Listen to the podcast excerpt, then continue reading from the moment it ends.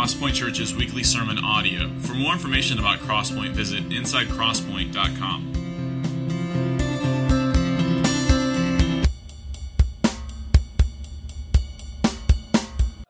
Glad to be here. My name's Robert, one of the pastors here. Uh, it's kind of funny. So, Brad and Will are in Uganda right now, and I got a text from Brad this morning with a, a picture that I'm sure he probably wanted me to have put on the screen, but didn't do it. Um, anyway, Will preached first this morning in Uganda, and then Brad took the second service, I guess, where they're at, and he preached.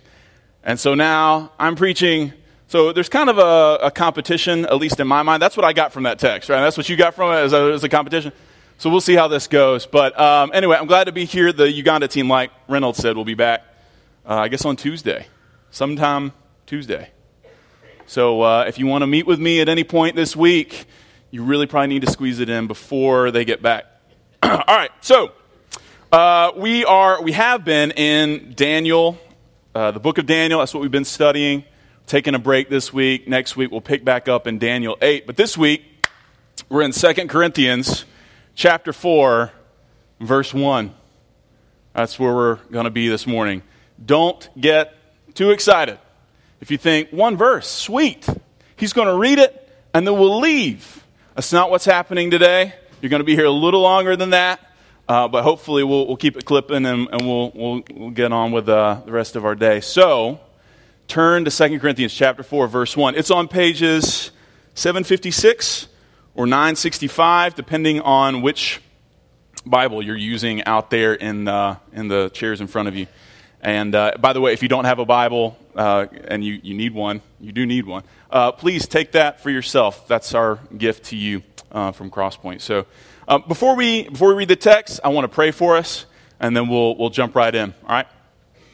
Father, we're, uh, we're just grateful uh, to be gathered here this morning, to be gathered in your house with your people, to hear from your word in a very real way. We are meeting with you this morning, even though we can't see you, even though we can't see your Son, Jesus, or the Holy Spirit at work in all of our lives. We, um, we do pray that you would help us to have a very real sense of your presence through your scriptures this morning, and, and we pray that you would open our eyes, that you would illuminate our hearts so that we can see you for who you are and we can worship you and, um, and live in such a way where we draw others into that worship as well. And we pray all this in Jesus' name. Amen.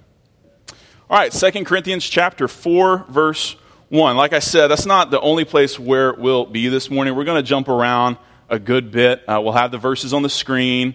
Uh, you have your Bibles, you know what to do. So, 2 Corinthians chapter 4, verse 1. This verse is stuck in my mind all week. I keep coming back to it, and I've tried to get away from it. I think there's probably other things that might be a little bit easier to, to navigate or preach than just one obscure verse in 2 Corinthians. But here we are. Therefore, having this ministry by the mercy of God, we do not lose heart. All right, that's it. Um, it's kind of a, a strange verse just to give you some context and perspective, this is the Apostle Paul speaking, right? He wrote Second Corinthians, and, and so he's writing to this particular church in Corinth, one that he's got a long established relationship with of missionary uh, visits and establishing this church. And uh, he's written them one letter already, or maybe even two, and now he's writing them again. And, and Paul's life, as you probably guess, is one that has not been the easiest for him to this point. Um, he is writing to them in some ways to defend his ministry. Um, but here he, he lays it out. He says, We don't lose heart. He says we, he's, he's, talking about himself and Timothy, who is sort of co authoring this letter with him. Um, that's an odd thing for Paul to say, right? We, we don't know. We read that and we just kind of move past it because we think of Paul as this super apostle, this guy who has um, all the chops he needs for, for ministry and, uh, and, and you just don't really think about him having to sort of say, yeah, I'm not going to give up. I'm not losing heart. I'm not discouraged. Uh, we tend to think about Paul as this triumphant uh, preacher of the gospel, fearless and bold and courageous, never sleeps. But, but here he says something that's a little, that's a little vulnerable. But I think it, it meets us where we are as Christians, right? Because we're not always the super apostles uh, that we might think of ourselves as being from time to time. So Therefore, having this ministry by the mercy of God, we do not lose heart. That makes me ask two questions. Uh, the first question is why would he lose heart? Why would Paul and Timothy lose heart in the first place? All right, Paul's saying we don't. So there's got to be some reason why the Corinthians at least might expect that he would. And question number two why don't they lose heart? So, why would he lose heart? And then, why doesn't he? What's, what's keeping him from throwing in the towel? Uh, what, what, what's driving him? So let's look at that first question. Why would they lose heart? And maybe another way to think about it would be why would he be discouraged uh, in his ministry and his gospel ministry? Uh, eh, number one, because of opposition to the gospel. And this is really, I think, what he's getting at in general, not just one of many points, but this is the crux of it all, is because of opposition to the gospel. But I think we, we, we sense that there's more to it than just, just simply saying, well, people were opposed to him. Uh, we know that in his own personal life, he, he faced opposition. And so if we look earlier on in this letter, if you go to chapter 1, verse 5, he says, um, he says, We share abundantly in Christ's sufferings. Or in chapter 1, verses 8 and 9, we do not want you to be unaware, brothers, of the affliction we experienced in Asia, for we were so utterly burdened beyond our strength that we despaired of life itself. Indeed, we felt that we had received the sentence of death. That's, that's quite a statement coming from the Apostle Paul. You see, he, he faces suffering, uh, persecution, and hardship, right? This, this is a guy who would be shipwrecked multiple times in his life. Uh, but but he, he's even been beaten for preaching the gospel. But, but he's also a guy who wrestles with despair. Did you catch that? We're so burdened to the point of despair, is what he says. Uh, so he, he's got outward things that are pressing in on him personally, but, but he's also got inward things that he wrestles with you know, inward temptations to despair, to unbelief, uh, to, to, to, giving up. Uh, so, so he's got this personal opposition to the gospel in his life. He's got opposition to the gospel in the church. I mean, the, the very church that he's writing to. He explains in, in chapter 2, verses 1 and 2, he says, I made up my mind not to make another painful visit to you. If I cause you pain, who is there to make me glad but the one whom I have pained? Why would Paul be causing this church pain? What's his problem? You know. Um, well, this church is one, if you especially if you've read 1 Corinthians, this is a church that is really, really fraught with sin. Um, there are some pretty sordid things going on in this particular church, and Paul's called them out. He's visited them. He's been so kind of aggrieved by their sin that he's even just dipped out early because he didn't want to have to to confront them again and again and again and again and again. And he's, he's writing to them now to say, listen, I, I wasn't able to visit you before because honestly, for me to be with you would be, it would be too painful. And he's talking about believers. He's talking about a church that he loves, that he helps start. But, it, but he feels this pain, this emotional affliction by being with these fellow believers because of their own opposition to the gospel, their own resistance to obeying and following all that the gospel proclaims. And then finally, Paul faces opposition to the gospel in the world in general right? He's got it going on with himself, his own personal life. He finds it even when he's among believers, this hesitation, this resistance to the gospel. And then it would seem probably very obvious to us, right? That he goes to the world, he preaches the gospel to other people who he knows are not believers, and he finds opposition again and again there. And it takes different forms. Sometimes it's violently physical uh, altercations and, and frustration with what he's preaching. He's run out of town. Sometimes, though, he preaches the gospel and people hear it and they go, nah, and they move on. And Paul, you know, wipes the dust off his feet and he goes to the next synagogue, the next town, the next group of Gentiles or Jews that he can find. Um, he, he faces hardened minds, he faces veiled hearts. If you go to chapter 3, verses 14 and 15, he says as much. He says, Their minds were hardened for to this day, when they read the Old Covenant, that same veil remains unlifted. Uh, verse 15, to this day, whenever Moses is read, a veil lies over their hearts. Now, he's specifically talking about the Jews that he would interact with on his missionary journeys. Right? Gentiles aren't reading the Old Covenant, they're not browsing Exodus to find out what to do with their lives. But at the same time, we know that this, is, this isn't just true only of the Jews, it's true of, of all people, Gentile and Jew alike. Uh, that, that our minds are, are, are veiled, our hearts are veiled uh, to who God is. And so, just by nature, we're automatically predisposed to disagree with the gospel, to, to set it aside, to want to listen to other easier things, to hear things that make us feel better about ourselves and what we can accomplish on our own. And, and Paul finds resistance among all people in this way. All people, Jews, Gentiles, it doesn't matter. So, if I've painted a dire enough picture for you of maybe why Paul would feel like there's an opportunity here or a temptation for me to be discouraged or to give up, I'm going to take it another step. Uh, well, let's look at uh, really how all this began for Paul. In Acts 9, verses 15 and 16, um, he says, well, if, you, are not familiar with Paul's story, so Paul uh, is a blatant persecutor of the church. Right? He is a Jew of Jews. He, he studied under the best Jewish seminary professors. He's got it all. He's, he's climbing the ranks. He's super legalistic. He, he obeys the law to a T. And on top of that, he's arresting Christians left and right. He even participates in the execution of a few, like Stephen, right? He stands there and holds people's jackets while Stephen is executed before him. Okay? That's, that's Saul. But then something happens. He's traveling, and, and Jesus, he appears to him, blinding light. And, and Paul is thrown off of his horse on the road, and, and when he opens his eyes, he doesn't see anything anymore. Jesus blinds him and says, You need to listen to what I have to say to you. I don't want you to look at anything. I don't want you to think about anything. I'm talking to you right now.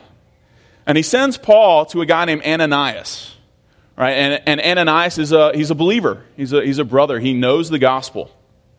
But he also knows that Paul, Saul, is so opposed to the gospel that he's, he's actually pretty hesitant to, uh, to interact with him. But, but Jesus tells him in chapter 9, verses 15 and 16 Go, Ananias, for he, Paul, is a chosen instrument of mine to carry my name before the Gentiles and kings and the children of Israel that's pretty sweeping. That covers just about everybody, right? Gentiles, kings, children of Israel, all the people in the world right there. I will show him how much he must suffer for the sake of my name. Uh, so we think about Paul's life, we think about his commission, what Jesus has sent him to do, and, and it's, it's really remarkable when you consider who Paul has been up to this point. Uh, he's a blasphemer. He's opposed to Jesus. He, he refuses to admit that Jesus is God and that Jesus is the Messiah.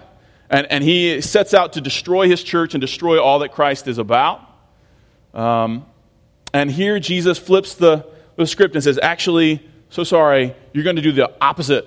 I want you to start building my church instead. I want you to start building up believers. I want you to spread the gospel. I want you to bring my name to bear on all people everywhere Gentile, Jew, low station, high station, even kings.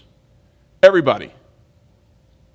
Also, Verse 16, I will show him how much he must suffer for the sake of my name.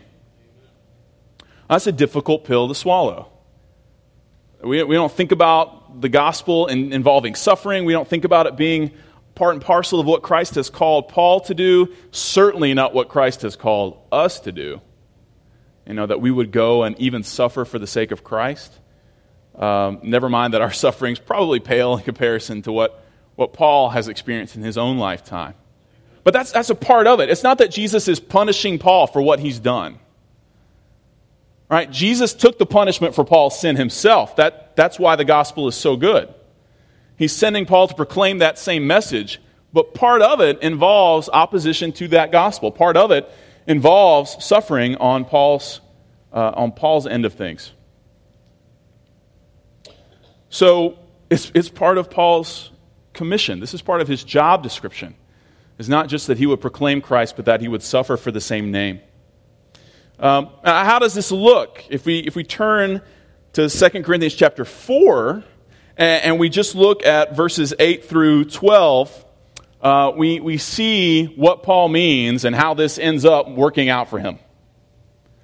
I'm just going to read uh, half of, of each section uh, without the, the following bits so you get the full gist of what Paul really is dealing with. He says, We are afflicted in every way, we are perplexed, we are persecuted, we are struck down. He says, We are always carrying in the body the death of Jesus. We who live are always being given over to death for Jesus' sake. Verse 12 Death is at work in us.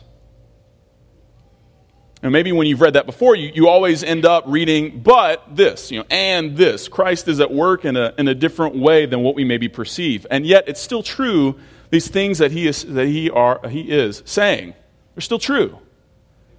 We are perplexed. We are persecuted we are carrying in our bodies death. I feel the weight of death everywhere I go every day. Those are true statements by Paul. Right? His life is not easy. His life of gospel ministry is not just a breeze. He pays the price every day. He struggles, he wrestles with opposition in himself, in the church, and in the world outside. He wrestles with this, the implications of the gospel and how, frankly, it's, it's, it's not always what people embrace, even ourselves. So, our, our subject today, woo, this is exciting, right? It's the beginning of summer. Let's talk about suffering. Uh, we, we may, we may kind of read this and think, well, I'm not really dealing with that. I don't know how this exactly applies to me. And yeah, our, our suffering, our suffering uh, may not look exactly the same. But let's, let's, let's, let's generalize here a bit uh, and, and, scale it back. Um, we're, not, we're not just talking about any old suffering, right? It's not, it's not that Paul was being persecuted for just being a knucklehead, right? It's not that this was a, a fault in his personality, that people were just annoyed with him and kind of wanted to see him lose his job or get out of town or whatever. It's not the problem. It's not suffering in the sense that that maybe sometimes we tend to think of just my life isn't going the way I want it to go. Right? Paul is concerned about the suffering, and this suffering is even coming upon him because he's bringing the gospel message with him. Um, he, he's suffering not just in general, but he's suffering to make Christ known. And in that way, we, we all can kind of hopefully relate. If you're, if you're a believer, what, what, is, what, is, what does it mean to be a believer but, but to make Christ known? This isn't just specific to Paul, this is true of all of us. We've all been given the Great Commission. We'll talk about some other ways in which our ministry is, is the same as Paul's. But, but I think what we see here is a challenge uh, for ourselves to consider where we invest ourselves, where we invest our time and our energy and our, our emotion and our hearts. Right? I mean, are, are we investing our emotions and our energies uh, advancing the gospel to such an extent that when, when it's resisted, we're tempted to be discouraged? Right, I mean, think about the things that discourage you. Think about the things that would cause you to maybe lose heart. Do they have anything to do with the fact that the gospel is being resisted, whether it's in yourself or in others or, or outside, your, outside this church and in the world? I mean, are we invested in the gospel enough where, where we feel the same sort of discouragement and dis, disheartening uh, emotion that Paul senses when, when the gospel is opposed? Do we feel that? If, if you don't, you may not understand the gospel. You may not truly love Christ. If you look into the world and, and you look into your own heart and you look in this church and, and you can look at sin or you can look at resistance to the gospel and all the numerous forms it takes, and you can just kind of, ah, okay, you know, that's the world, that's life, you know. And we should feel the weight of resistance to the gospel. We should feel that our lives should be invested in, with, with, with the gospel so that, so that we feel this. So think, think of some ways the world resists the gospel, just to put it in perspective, maybe. Um, I mean, there's the obvious sort of thing, right? When people reject the gospel, you know, maybe, maybe you have a neighbor that you've shared the gospel with, and just again and again and again, they're, they're not interested in it.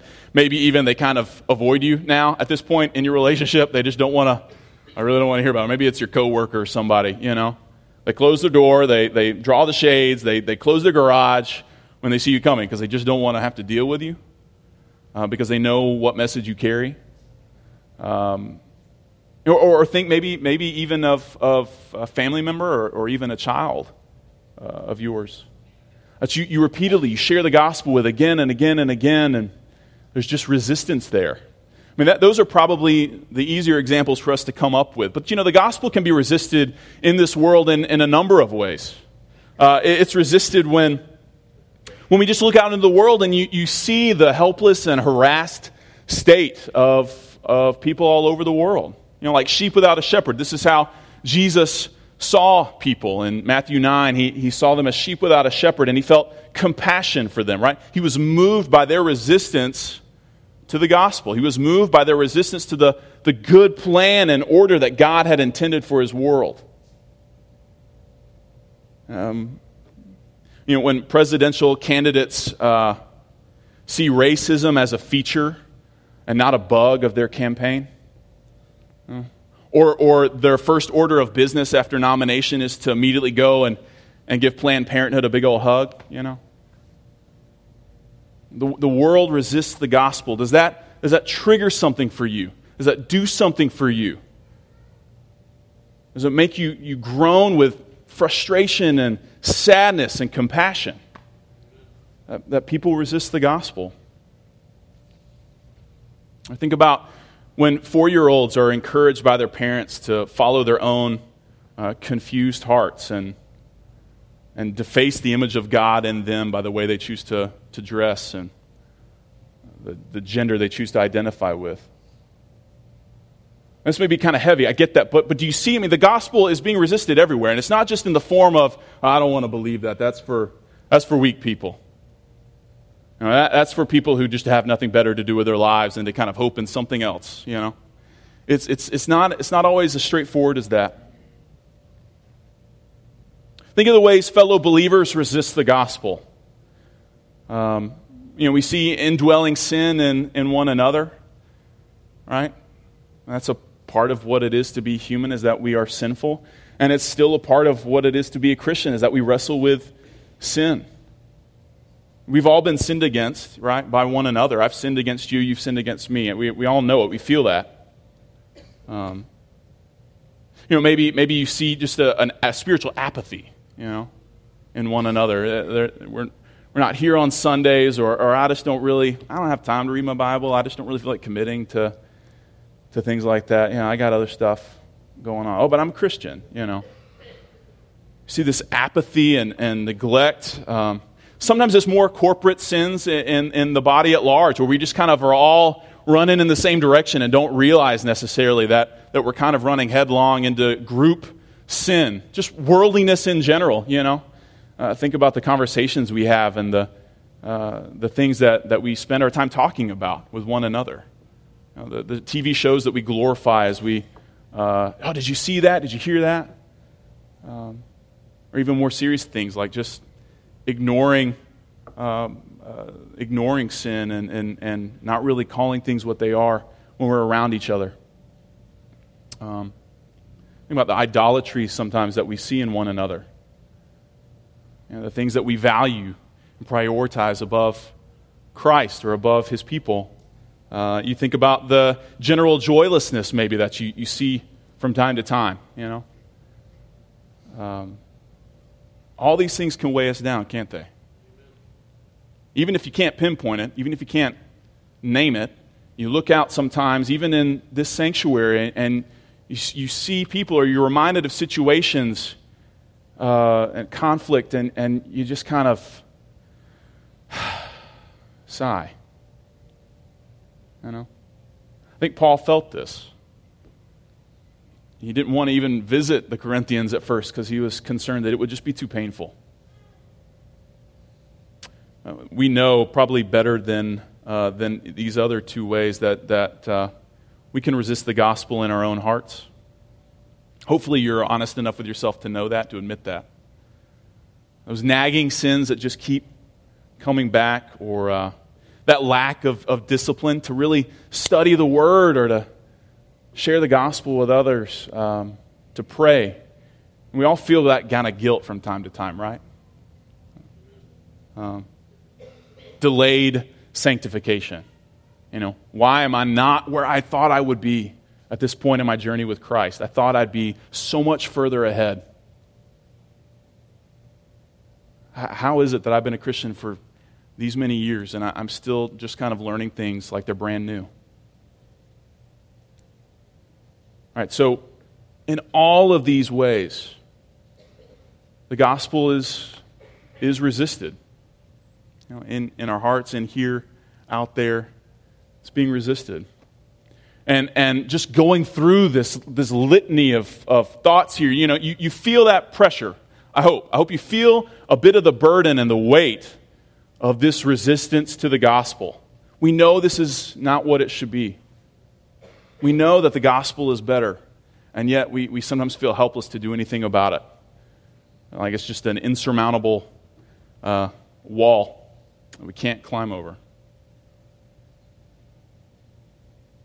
So, yeah, there, may be some differences in our ministry and in Paul's ministry. Paul was an apostle. Paul was called to go before kings, right? A few of us will, will go before kings. Um, Paul's ministry seems different. He wrote scripture that's not a part of any of our job descriptions. Thank the Lord. Um, but our ministries are very similar, and, and, and these examples kind of, I think they give, they give credence to that. You know, Jesus gave us the Great Commission as well. You know, Matthew 28, all authority and in heaven and on earth has been given to me. Go therefore and make disciples of all nations, baptizing them in the name of the Father and the Son and the Holy Spirit, teaching them to observe all that I have commanded you. And that, that's not just for the, for the 11 guys that he was speaking to as he ascended into heaven. That, that's for all of his disciples. It's for the disciples that they would make, and that eventually has worked its way down to us. Supplies to us. Um, 2 Corinthians 5:20 says, this is Paul speaking, therefore we are ambassadors for Christ. That we isn't just for Paul and Timothy. He's, he's talking about all the people he's writing to. We are ambassadors for Christ, God making his appeal through us. We implore you on behalf of Christ, be reconciled to God. This is, this is something that should be on our lips as much as it is on Paul's lips. 1 Peter 4 10 and 11 this is a beautiful statement that Peter gives to describe what it is to be a part of the local church. He says, As each has received a gift, use it to serve one another as good stewards of God's varied grace. Whoever speaks as one who speaks oracles of God, whoever serves as one who serves by the strength that God supplies, in order that in everything God may be glorified through Jesus Christ. This is the mission for all of God's people for all of the redeemed. This is what we're all called to, not just Paul. Colossians 3:16, let the word of Christ dwell in you richly, teaching and admonishing one another in all wisdom, singing psalms and hymns and spiritual songs with thankfulness in your hearts to God. I, I love that, that he even refers to just singing right? We, we think about ministry and we think that that's something for professionals. That's something for guys like Paul or maybe preachers or pastors, but it doesn't always look like that. Ministry to one another, encouraging one another in the Lord, it can look like singing together on Sunday morning, which we've all participated in this morning. Gospel ministry is not just for super apostles, it is for all of us. And so, resistance to the gospel isn't just a discouragement to super apostles, it's, it's, it, it should be a discouragement or a temptation to be a, discour- a discouragement even to us, because we should also want to see the gospel go forward into the world. What are we talking about here but simply putting the gospel forward wherever it's needed, right? This is what Paul and Timothy did, and it's not unique to them. It's, it's for all of us if we claim the name of Christ. And so there's a, a common conundrum then that we all face, uh, which is a failing, struggling ministry to the lost. And, and I've said it enough, but I'll say it again. The lost outside, the lost in here, and, and even the lost in here, or the, the parts of us that, that tend to resist the gospel most. We're, we're all struggling here. We all feel that. Um, Paul felt it in 1 Corinthians 1 22 through 24. He said that Jew- Jews demand signs and Greeks seek wisdom, but we preach Christ crucified, a stumbling block to Jews and folly to Gentiles. Christ crucified is, it doesn't make a whole lot of sense to anybody. It's offensive to some, it's boring to others, it's weak and foolish to many. Everywhere Paul turned and everywhere we turn, we face resistance to the gospel at a very core level about who Christ is and what he's done. The world just doesn't get it. What does it mean then to lose heart? We've given you all sorts of reasons why Paul might lose heart, why we might lose heart. What does it look like, though? And I tell you, it's, it's not always as straightforward as just kind of giving up, you know, as just quitting. It doesn't look like that all the time.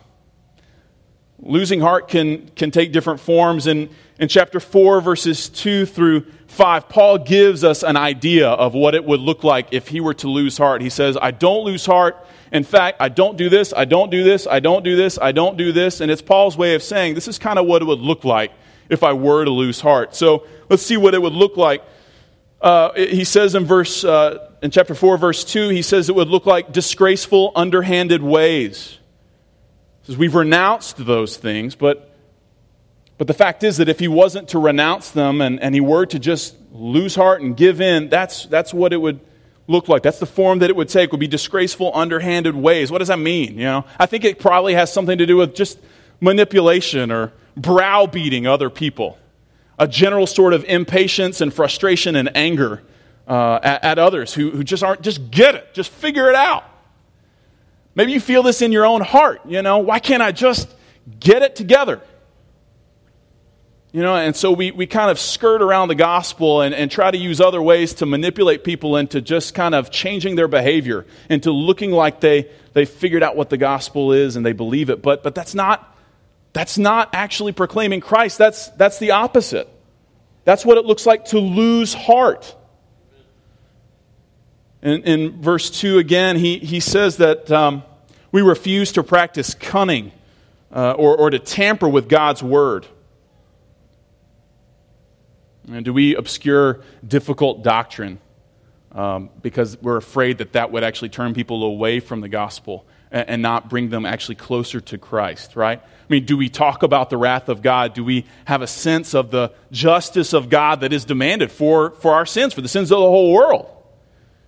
Or is that something we kind of avoid and, well, I'll put that back. I'm going to tell you the good news first. I'm going to tell you the best part before I really even tell you why you need the good news. Um, do, we, do we tend to, to avoid and skirt things to the side?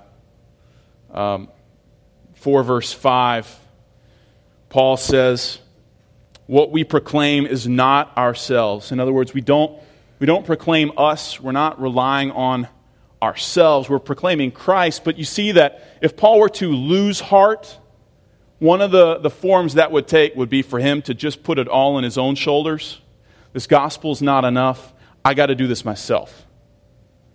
If people are going to trust in Christ, if people are going to change, if, if, if, the, if resistance to the gospel is going to be overcome, then I, I, I'm just going to have to rely on me the self dependent, self reliance, kind of taking all your own wit and wisdom and charisma and strengths and saying, this is what's going to bring people to Christ, not the gospel itself, not the work of Christ, but me. Paul says, no, I, I don't preach that. But that's what losing heart looks like.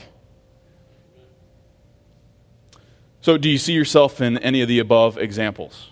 You know, do, you, do, you, do you see that, those wheels spinning in your own mind from time to time? Um, Probably you do. If you're a believer, I, I, would imagine that from time to time we're all tempted to just say, you know what, the gospel might not be enough. We, right? That, that's kind of what we've been saying before we were saved, and it's something we wrestle with even after, that the gospel just might not be sufficient for the task. That maybe there's something I can do. Or maybe there's something about the gospel that I need to kind of hide. We do it in our own hearts, we do it with each other, and we do it with the world. When we lose heart. And the deceptive thing is sometimes it looks like we're busy. Sometimes it looks like we're doing something. Sometimes it looks like we're leaning forward, but, but in reality, we're not. In reality, we've given up. We've thrown in the towel. We've given in to discouragement and unbelief. So, enough of that, right? Why doesn't Paul lose heart? He says, this whole point of this is to say, I don't lose heart. I don't follow this pattern, even though everything going on around me says that I probably should. I refuse to give in to that. I refuse to believe that. Why? What is it about Paul's life and ministry that keeps him moving forward with the gospel instead of just hiding under a rock? Why does he do it? How can we likewise take courage? Well, it depends on the ministry that Paul has. If you, if you remember verse 1, chapter 4, he says, Therefore, having this ministry, by the mercy of God, we do not lose heart. So he doesn't lose heart for some reason because of this ministry that he has. Now, wait a second. I thought, I thought he was losing heart because of the ministry that he had. Or I thought he would be tempted to be discouraged because of the ministry that he's been given, right? Jesus says that I'm going to show him how much he'll suffer for my name. It's not, a, it's not an exciting job description. Wouldn't that be it?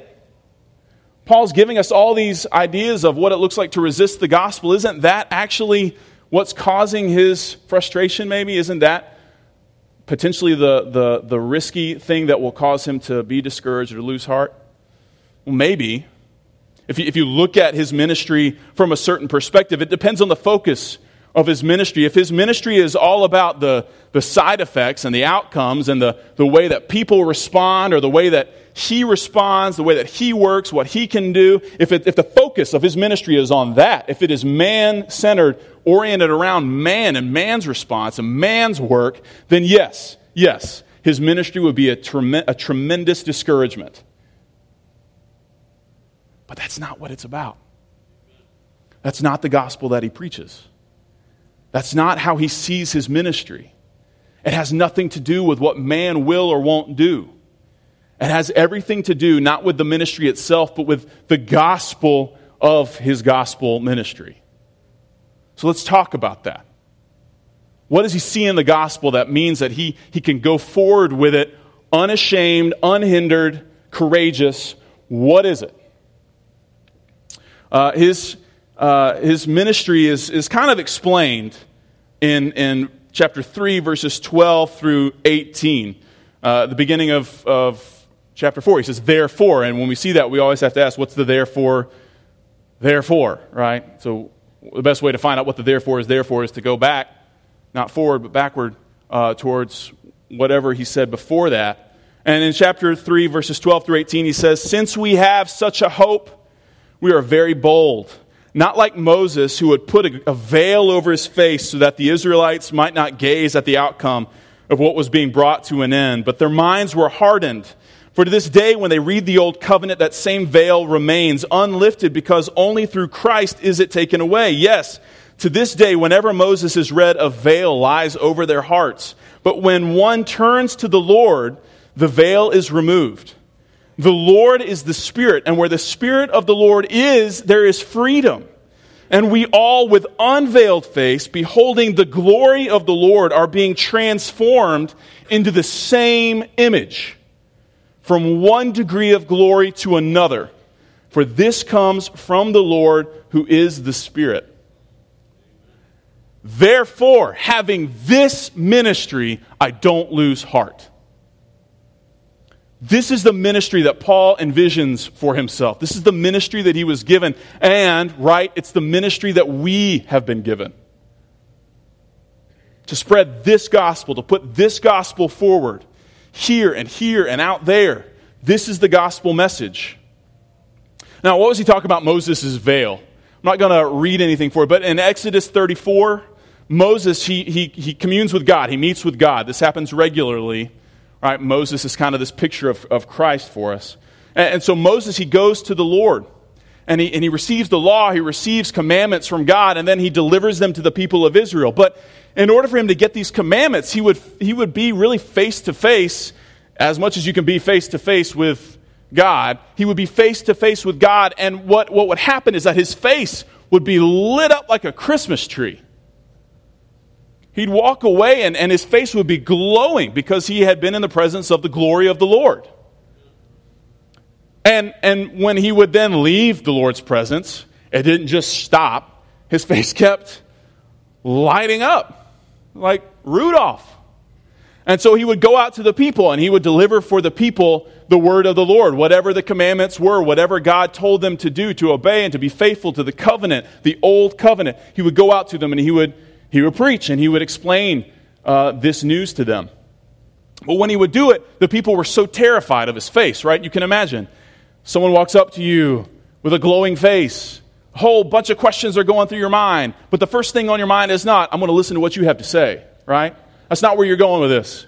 Instead, I got to I gotta get away. You need help, but I'm not going to help you. I'm, here's a doctor. Um, so Moses goes out, and, and his face is lit up, and the people were so terrified that, that in order to help them kind of deal with it and grasp, because he still had a message to deliver, right? He would put a veil over his face so they wouldn't have to freak out, you know? wouldn't stare at that weird mole on his forehead. You know, they could just kind of listen to what he had to say and, and then move on. Uh, Paul's alluding to that.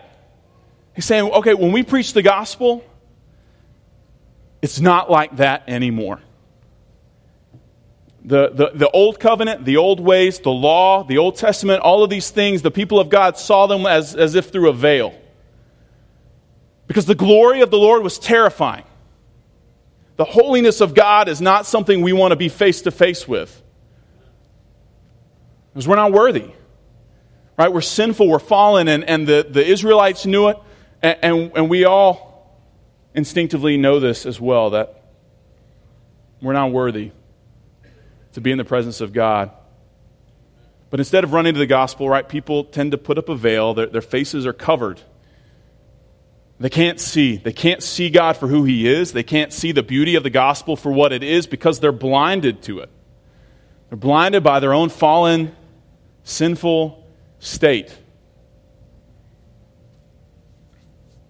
Romans 1 uh, 18 and 21 says, The wrath of God is revealed from heaven against all ungodliness and unrighteousness of men who by their unrighteousness suppress the truth. I don't want to see that. I don't want to hear about that. I don't want to talk about that. I don't want to know about that or any of its implications for my life. Don't give me this. Right? It's a veil. And we all have one. Although they knew God, they did not honor him as God or give thanks to him, but they became futile in their thinking and their foolish hearts were darkened. This is the state of all mankind. This is the, the genesis of resistance to the gospel. This is what we're up against. And, and if we're not careful, this is what will then discourage us beyond despair. But the gospel, right? This is a new covenant. It's not like the old one. Something happens with this new covenant, with the work of Jesus, that changes everything. And so, God's redemption of man through the new covenant removes the veil. If you look at 2 Corinthians 3:16, when one turns to the Lord, the veil is removed. The Israelites didn't get that. They didn't have that. In order for them to even turn to the Lord, they, they, they demanded a veil. They had to have a veil. There's no way I can look at your face, Moses. This is ridiculous. This is terrifying. I don't want anything to do with that. But when we turn to the Lord through Christ, the veil is, is lifted. In verse 17, Paul says, The Lord is the Spirit, and where the Spirit of the Lord is, there is freedom. You know, as long as that veil was down, the people of God were enslaved to their sin. They found no hope, no power to overcome sin and temptation, to redeem themselves. They had nothing. But because the Lord comes to us in the gospel through the work of Jesus by his Spirit, that veil is lifted and, and the shackles are broken and we're, we're free. We're free to obey, we're free to follow him with joy. We're free to listen to his law and obey it not to save ourselves, but because Christ has done the work. Verse 18 God's glory is now beheld. He says, We all with unveiled face behold the glory of the Lord. And not only do we see the Lord for who he is and don't have to dread it because of our sin, but we can embrace it. We can look at it longingly and lovingly and say, Yes, this is all that I've ever wanted. The Israelites were terrified of the glory of God. God's holiness wasn't where they wanted to be. It's not something they wanted to face. But in Christ, we can face the glory of the Lord. In Christ, our sins are done away with. And in Christ, we can remove the veil and we can look at Him. We can see God for who He is. We no longer see wrath, but we see mercy. We see grace. We see forgiveness. And it's not anything we've earned or merited in any way. This is, this is what we see. And not only do we see the glory of the Lord, but our own image is transformed gradually to match that of Christ. From, from one degree of glory to another, is what Paul says. So that even if it is slow, even if it is methodical and a bit plodding at times, and even if it's not as fast as we want it to be, we know the trajectory because we can see the end result. We see Christ, we see Him crucified, and we see Him resurrected. And, and because we see that, we then know where our hope is. And we don't despair anymore because we know that Christ being for us will bring us down the same path. Because Christ has died and risen again, we too can die to our sin and come back to new life. Glorious, renewed, transformed life. And walk by the glory of God. I love verse 18. He says, This comes from the Lord who is the Spirit. You know, if, if we look at our ministry, if we look at the gospel as something that depends entirely on us or on other people to believe or to preach, to understand, to be smart and witty about, if we, if we think that, that salvation in any way depends on me or on you or on the unbeliever, we will be discouraged. We will be tempted to lose heart. And unlike Paul, we, we would. But when we see the gospel not as my work or your work or their work, but we see it as the work of God, as the work of the Spirit on our behalf, unearned, undeserved, that will free you up. When you realize that the only way anyone is going to overcome their resistance to the gospel is because the Lord would be at work in them, you can do whatever. Because it doesn't depend on you. You can't fail because you're not doing anything, you're not risking anything. Instead, you're going forward with the greatest news that there is. You're proclaiming Christ and His work by the Spirit. Do you see what wonderful news this is? Do you see that? Do you get that? I want you to see that this should, this should free you up. This should, this should be something that, that, that overcomes your, your tendency or your temptation to be discouraged or to throw in the towel. Because Christ has always been enough. He has always been the one who raises the veil and reveals to us who God is and helps us to see the beauty of the Lord and to worship. He's always been the one. So, Paul says that we have this ministry by the mercy of God, and, and I think it's clear then what he means. It's the mercy of God that, that Paul is even saved. It's the mercy of God that any of us come to believe. But not only that, it's the mercy of God that allows Paul to preach the gospel fearlessly and courageously. It's the mercy of God that allows us to do the same. Right, Paul says in Titus chapter 3 verses 4 and 5, when the goodness and loving kindness of God our savior appeared, he saved us not because of works done by us in righteousness, but according to his own mercy.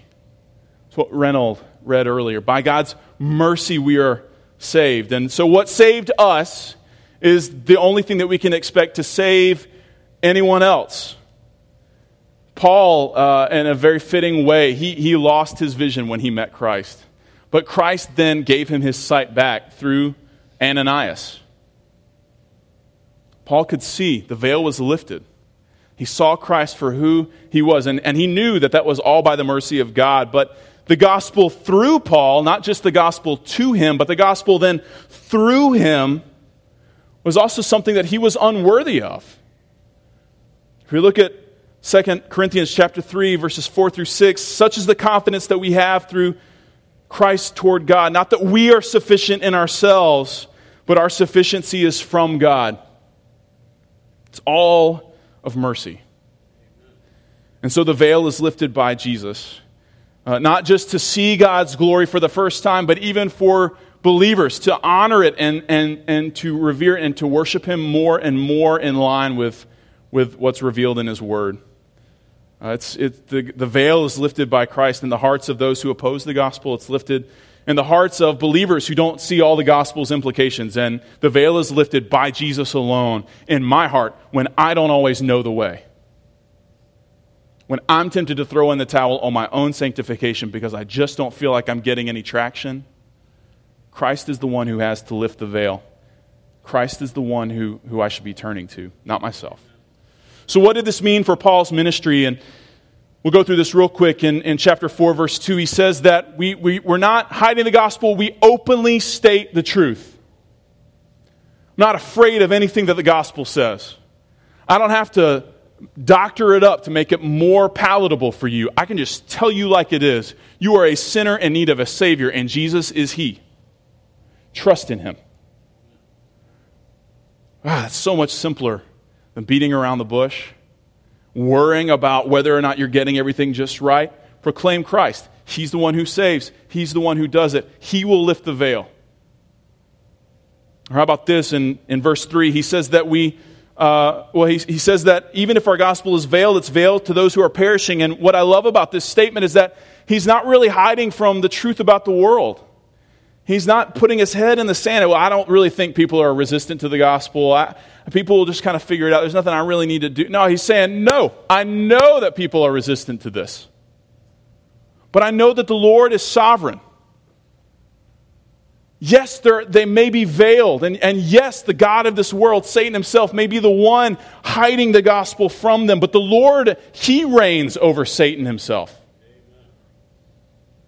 God is sovereign. This world is a mess, yes, but God's in control. We know what's happening. We're not blind to this, we're not guessing. In verse 5, he, he proclaims Christ as the Lord and, and not ourselves as his servants.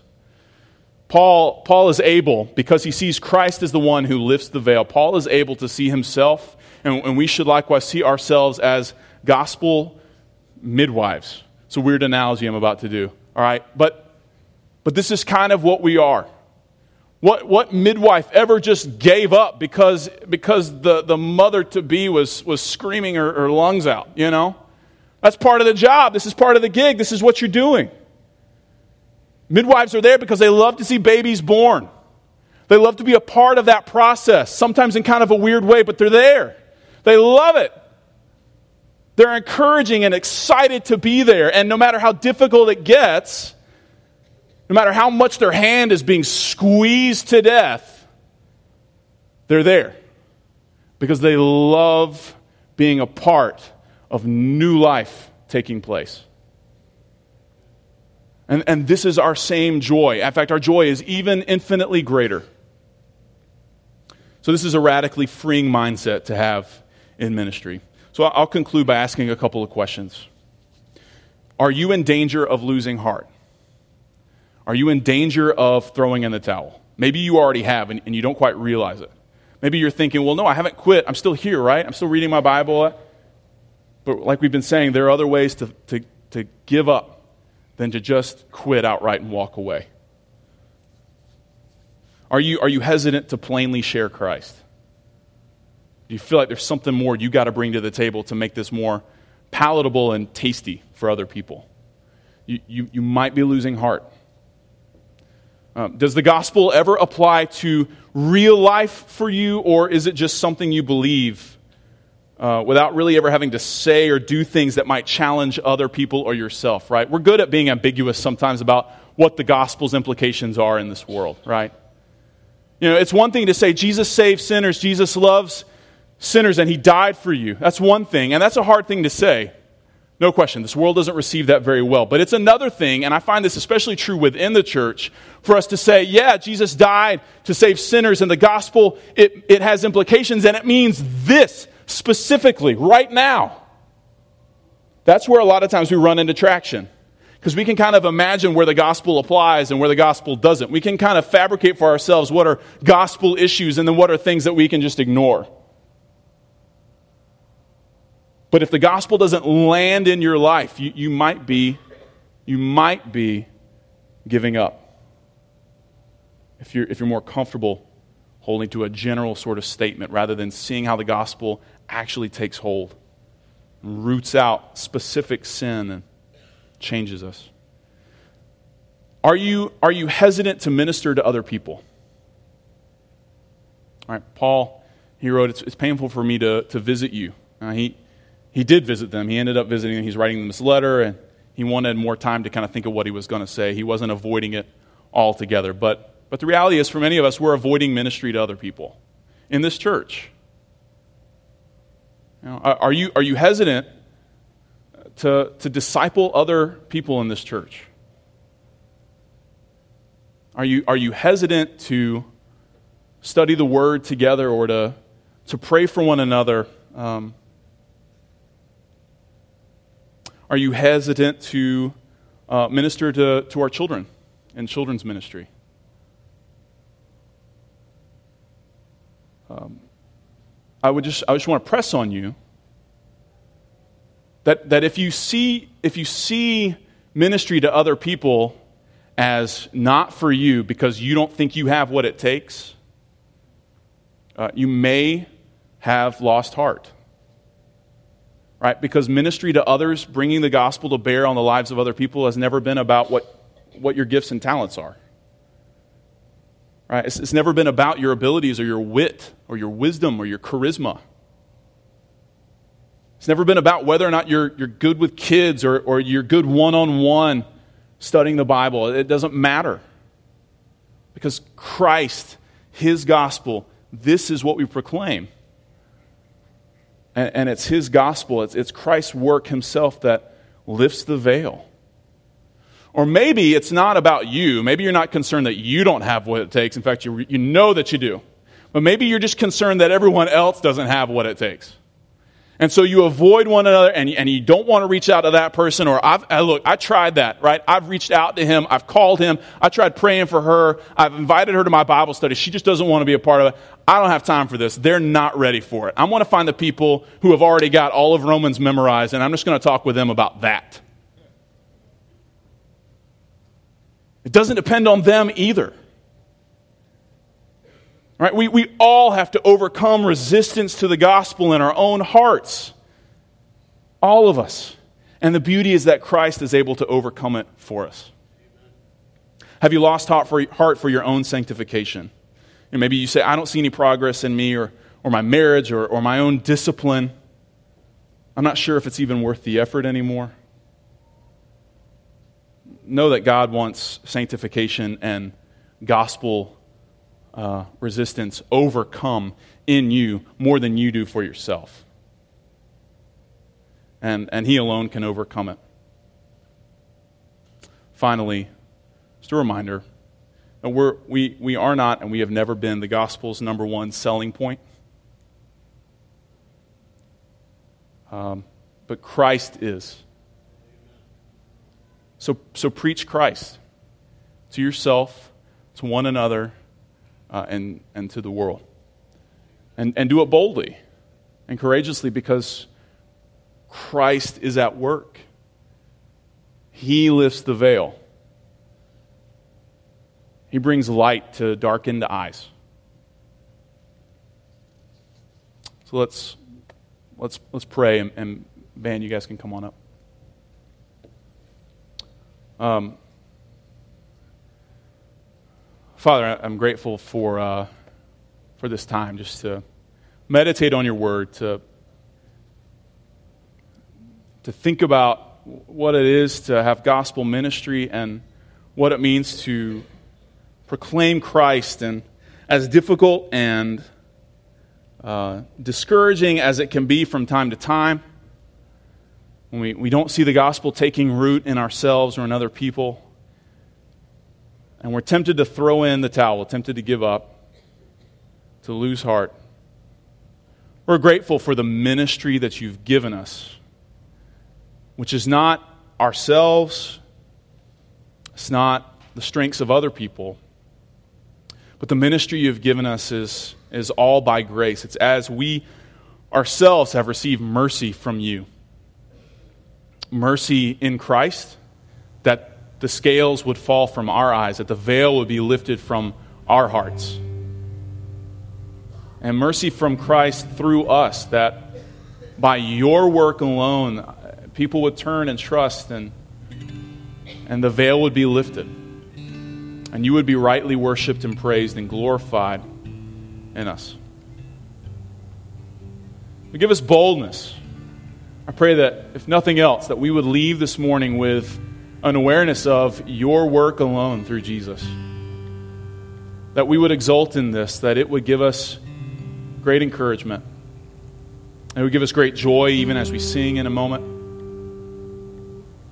Lord, I, pray for the, the, the non believers in this room. And if you are one, listen to this. Lord, we know that you have veiled the eyes of unbelievers, that, that, that their eyes are veiled, that you are sovereign over it, and that only you can remove it. But in our fallenness and, and weakness and sinfulness, we won't turn to you. I pray for those who do not believe that, that they would see this for themselves. If you're not a believer in this room this morning, you may think it's because of your own wisdom and rationale, but the reality is that you are being hoodwinked by Satan himself. Lord, I pray that you would open eyes to see this truth, that they would turn and trust in you. Maybe come down front and speak with a pastor or elder or speak with someone they know to be a believer. Lord, I pray for the Christians in this room, for those who do trust you but wrestle with indwelling sin and those nagging battles with sin that we still face from time to time. I pray that you would give us great encouragement this morning because of what Christ has done. That we would let go of trying to win the battle ourselves or mope because we're not strong enough for the, for the task. Pray that you would overcome our own resistance to the gospel and I pray that you would use us to minister to one another, to overcome resistance to the gospel as we preach Christ to each other. I pray that believers in this room this morning would not leave here before having in their mind or, or on their lips the, the name of someone that they can reach out to to minister to and encourage. Not because of them, not because they think they're great, or because they think the other person can take it and figure it out, but because they think of Christ and of His work and of His greatness. I pray that in all of this, we would worship you in spirit and in truth, that we would see your glory for what it is, that we would exalt in the matchless name of Jesus, who alone can lift the veil who alone brings us to fellowship with you, and who gradually, though we may not always perceive it, is transforming us glory to glory into his image. And we pray this in Jesus' name. Amen.